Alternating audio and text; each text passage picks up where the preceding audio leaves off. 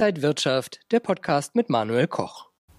Liebe Zuschauer, herzlich willkommen zu Inside Wirtschaft hier aus Berlin. Bei mir ist Thomas Kunisch. Er ist der CEO und Gründer von Demondo aus Köln. Und wir sprechen heute über Forderungsmanagement. Da gibt es verschiedene Lösungen weltweit. Was das genau ist, das verrät er uns heute selbst. Herzlich willkommen, Thomas Kunisch. Danke, Herr Koch. Hallo und guten Tag auch von meiner Seite. Herr Kunisch, vielleicht äh, gehen wir erstmal auf die Begriffe Forderungsmanagement und Inkasso. Was ist das eigentlich so genau und was sind da die Unterschiede? In der Tat, Forderungsmanagement und Inkasso werden von vielen Menschen sicherlich synonym verwendet. Tatsächlich ist es so aber gar nicht mehr. Im Ursprung mag es so gewesen sein. Inkasso kommt wie viele Begriffe aus dem Finanzwesen natürlich aus dem Italienischen. Incassare bedeutet einziehen, also in dem Fall das Einziehen von Geldforderungen. Früher hat man Schecks eingezogen, Wertpapiere eingezogen. Dokumenteninkasso gibt es auch immer noch so ein wenig in der Bankenwelt. Ähm, mittlerweile hat aber Inkasso äh, eher die Bedeutung eines bestimmten Arbeitsschrittes in meiner Forderungsmanagementkette.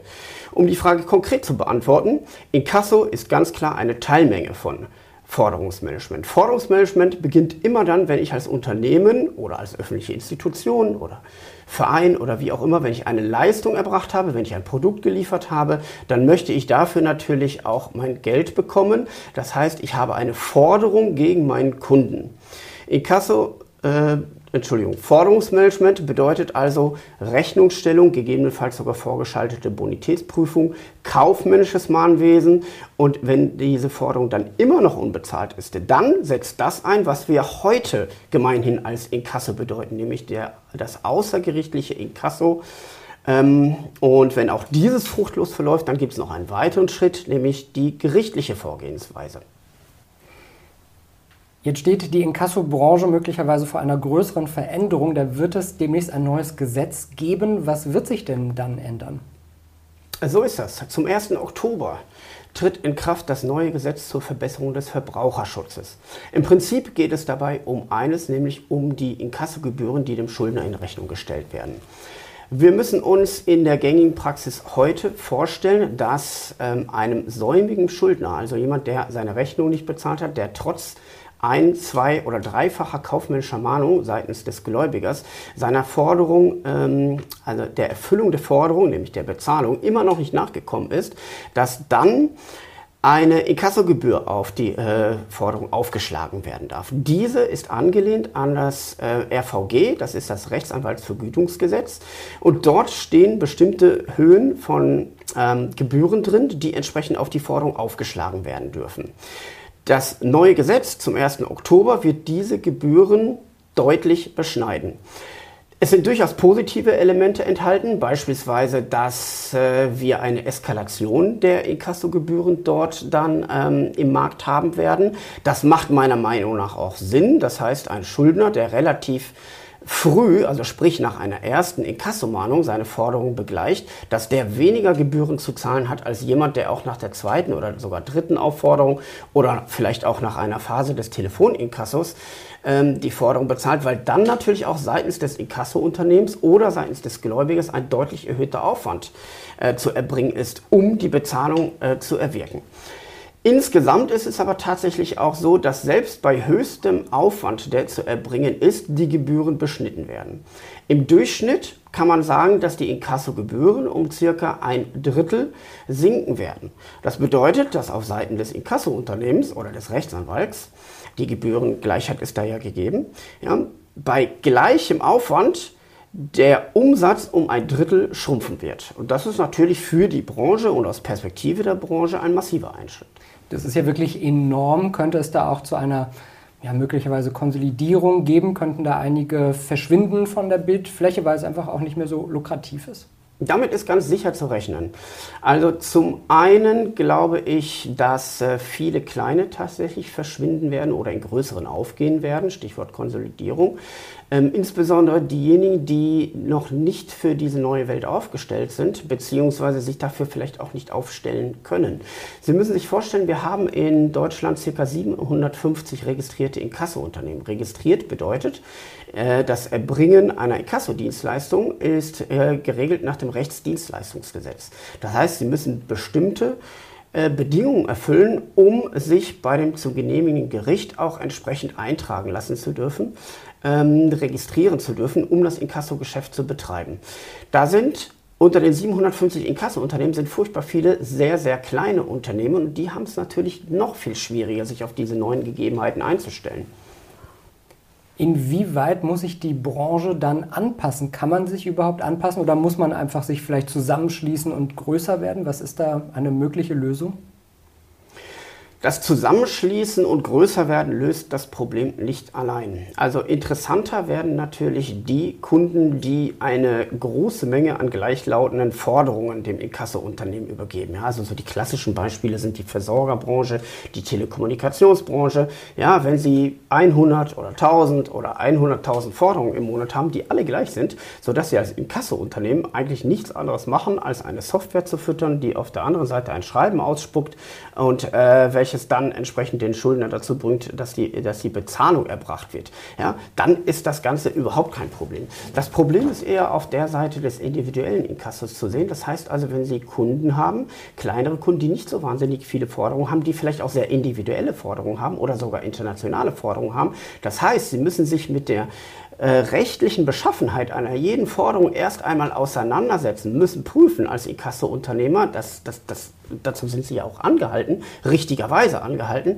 Sie müssen überprüfen, besteht die Forderung zu Recht. Sie müssen dann die Forderung dem Schuldner gegenüber aufmachen. Sie müssen in einem relativ aufwendig zu erstellenden Schreiben erklären, was ist der Grund für diese Forderung, ähm, was hätte wann passieren müssen, ist aber nicht erfolgt, was sind die Rechtsgrundlagen etc. pp. Also diese individuellen Forderungen, denen können Sie als Inkasso-Unternehmen dann in Zukunft natürlich wesentlich schwieriger nachgehen. Um auf die Ausgangsfrage zurückzukommen, ja, nicht jeder wird sich neu darauf einstellen können, denn es geht dann natürlich darum, die Prozesse effektiver zu gestalten, zu entschlanken, ähm, um die einzelne Forderung noch in irgendeiner Form auf effektive Art und äh, Weise einbringen zu können. Und dieses neue Gesetz wird sich ja, und das höre ich bei Ihnen ja schon raus, auf die Unternehmen dann ja auch auswirken. Und die sind ja eigentlich auf Forderungsmanagement auch angewiesen. Eindeutig. Eindeutig äh, wird sich das auch auswirken, auch auf unsere Kunden, also auf jedes Unternehmen. Jedes Unternehmen hat Forderungsmanagement. Die einzige Frage ist, erbringe ich diese Dienstleistung selbst oder lasse ich sie erbringen, eben von einem professionellen Dienstleister. Die meisten Unternehmen übernehmen den ersten Teil dieser Forderungsmanagementkette nach wie vor selbst. Die Rechnungsstellung, das kaufmännische Mahnverfahren. Unbedingt notwendig wäre es nicht. Ja, wir stellen diese Ressourcen unseren Kunden bereit. Einige Wettbewerber tun das auch.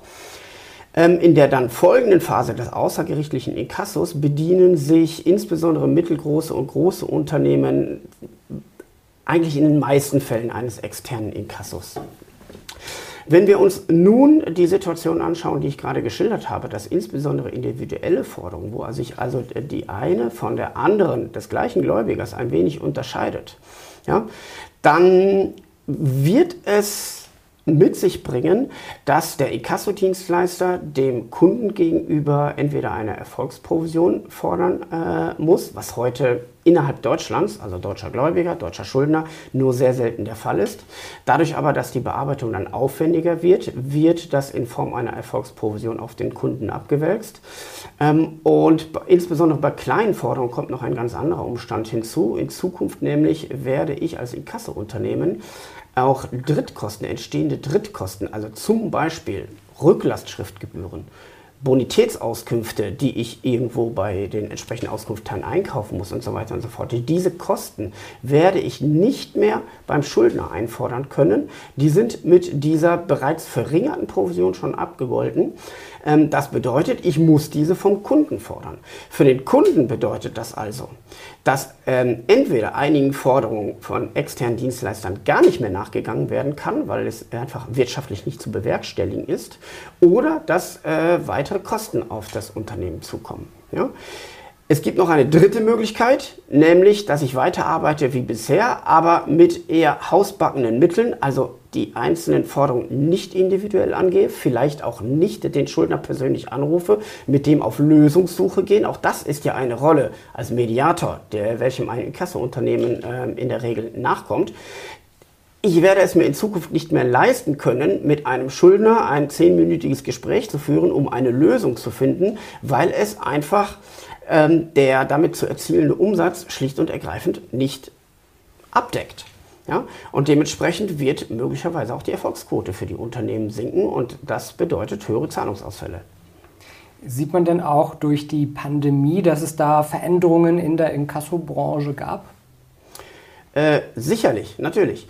Wenn ich mich äh, mit jemandem unterhalte, man lernt sich kennen, ähm, und ich erzähle, wir machen Forderungsmanagement, wir machen unter anderem auch Inkasso, dann kommt häufig äh, natürlich dieses Thema auf, Pandemie, so nach dem Motto, okay, aber dann müsste es Ihnen ja momentan gar nicht schlecht gehen. Ja, so nach dem Motto, der Wirtschaft geht es etwas schlechter, viele Forderungen werden nicht beglichen, also sollte die Inkassoindustrie davon profitieren. Das ist nur sehr bedingt richtig. Äh, teilweise ist das ein Effekt, der einsetzt, ja, aber auf der anderen Seite sind das dann in der Regel natürlich auch Forderungen, die schlechter durchzusetzen sind und wo sie auch nicht mit voller juristischer Härte vorgehen können, weil natürlich auf der anderen Seite dann in der Tat ein menschliches Schicksal steckt. Das heißt, sie müssen da wieder auf die Lösungssuche gehen. Also ja, es verändert sich. Dann gibt es natürlich ganze Branchen auf unserer Kundenseite, die lange Zeit brach lagen. Wir haben zum Beispiel auch viele Kunden aus dem Bereich Gastronomie, Hotellerie, auch aus dem Bereich Einzelhandel. Ich meine, wenn Sie sich vorstellen, dass ähm, ein Hotel über äh, mehrere Monate einfach die Türen geschlossen halten muss, dann entstehen natürlich auch keine Forderungen. Wo keine Forderungen sind, können natürlich auch keine offenen Forderungen entstehen. Ja?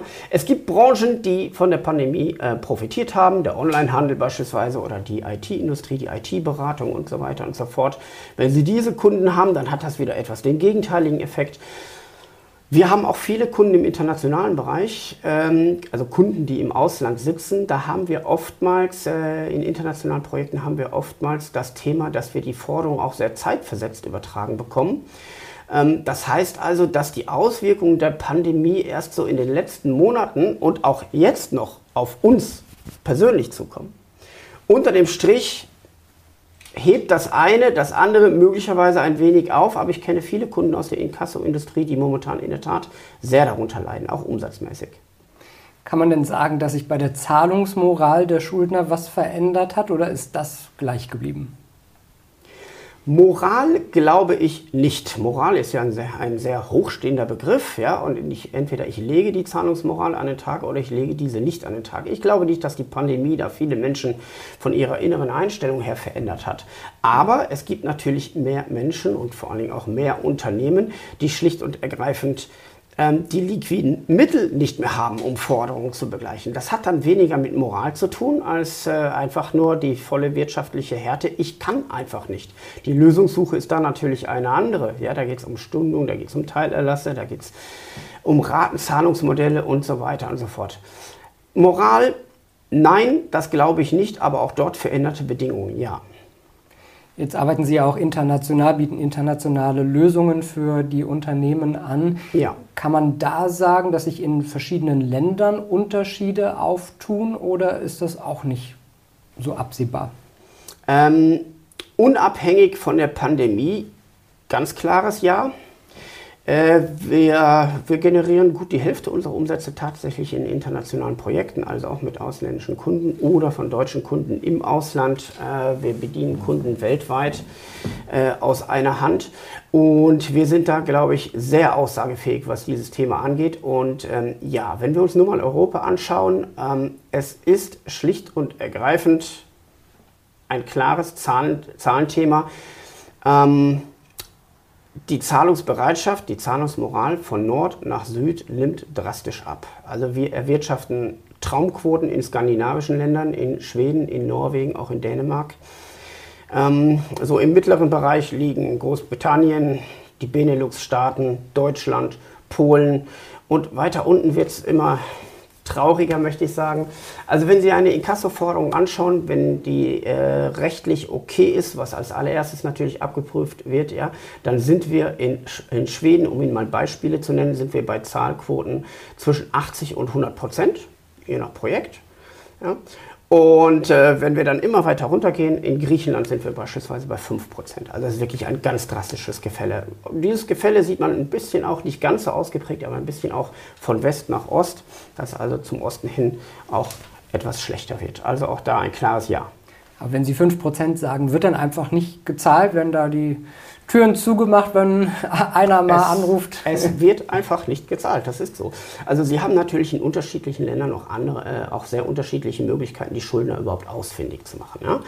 Also ähm, natürlich kann man da nicht alle über einen Kamm scheren, aber es gibt den Typ Schuldner, der sich am liebsten irgendwo versteckt und das geht in einigen Ländern besser als zum Beispiel in Deutschland. Wir haben eine Meldepflicht. Ja, wenn Sie morgen von Berlin nach München umziehen, dann müssen Sie über das Einwohnermeldeamt gehen und diesem mitteilen, dass Sie jetzt in München wohnen.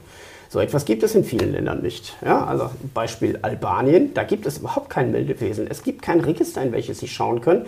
Sie haben noch die Chance, den örtlichen Polizisten zu fragen, der vielleicht mitbekommen hat, dass jemand aus der Wohnung XY in eine Nachbarstadt gezogen ist. Aber es, es gibt dort schlicht und ergreifend diese Möglichkeiten nicht. Ähm, also das ist sicherlich ein großer Einflussfaktor ähm, und tatsächlich auch ähm, die Möglichkeiten im Anschluss gerichtlich vorzugehen. Wir haben in Deutschland haben wir da ganz klare Spielregeln, gerichtliches Mahnverfahren, ja, Mahnbescheid, äh, im schlimmsten Fall auch äh, Vollstreckung oder der, der Gerichtsweg, ja, also die Klage vor dem zuständigen Mahngericht. Diese Möglichkeiten haben sie in allen Ländern, ja, aber es gibt durchaus Länder, da ist, äh, da ist die Verhältnismäßigkeit nicht ansatzweise gegeben. Wenn Sie also eine offene Forderung haben von 250 Euro umgerechnet und dafür erstmal Kosten auf den Tisch legen müssen in Höhe von 2000 Euro, dann reguliert sich das von alleine. Jetzt haben wir über das neue Gesetz gesprochen, über die Pandemie gesprochen. Was glauben Sie denn, wann sich so die Branche wieder normalisiert? normalisiert. Nie. Ähm, so wie nahezu jede Industrie ist natürlich auch bei uns in der Forderungsmanagement-Industrie, es tut sich immer etwas Neues auf. Ja, das Thema Inkassogebühren wird im Bundestag auch in Zukunft wieder äh, diskutiert werden. Also mit dem neuen Gesetz zum verbesserten Verbraucherschutz ist das Thema noch nicht durch. Es wird weiter diskutiert werden an dieser Stelle wie auch an vielen anderen Stellen. Ich hoffe nicht, dass wir eine weitere Pandemie erleben werden. Ja, das hoffen wir, glaube ich, alle nicht. Ähm, aber völlig von der Hand weisen kann man das natürlich auch nicht. Es werden sich die Marktgegebenheiten verändern. Die Inkasso-Industrie wird sich selbstverständlich verändern über die Jahre. Wir versuchen uns heute aufzustellen für morgen und für übermorgen. Wie gut uns das gelingt, werde ich Ihnen in zwei und in fünf Jahren sagen können. Aber wir verlassen uns bestimmt nicht auf das Einziehen äh, von Inkasso-Forderungen, auch heute schon nicht. Wir bilden ja den kompletten Wertschöpfungsprozess ab. Ähm, insbesondere das Thema internationales Forderungsmanagement, das werden wir auch weiter mit Nachdruck ähm, betreiben, ähm, um eben nicht davon abhängig zu sein. Also Normalisierung in der Form wird, glaube ich, nie eintreten. Und das ist aber irgendwo auch gut so. Aber das heißt, man muss sich auch immer weiterentwickeln. Wie viele Branchen muss es auch da eben immer eine Weiterentwicklung geben? Wie in jeder Branche wird es auch bei uns Weiterentwicklungen geben. Das ist unser Geschäft gewesen in den letzten Jahren und das wird es auch in der Zukunft sein. Dankeschön, Thomas Kunisch, der CEO und Gründer von Demondo, heute hier im Berliner Studio. Und danke Ihnen, liebe Zuschauer, fürs Interesse. Wenn Sie jetzt noch mehr Informationen wollen, dann schauen Sie doch mal auf demondo.com. Ansonsten bleiben Sie gesund und munter. Bis zum nächsten Mal. Alles Gute. Und wenn euch diese Sendung gefallen hat, dann abonniert gerne den Podcast von Inside Wirtschaft und gebt uns ein Like.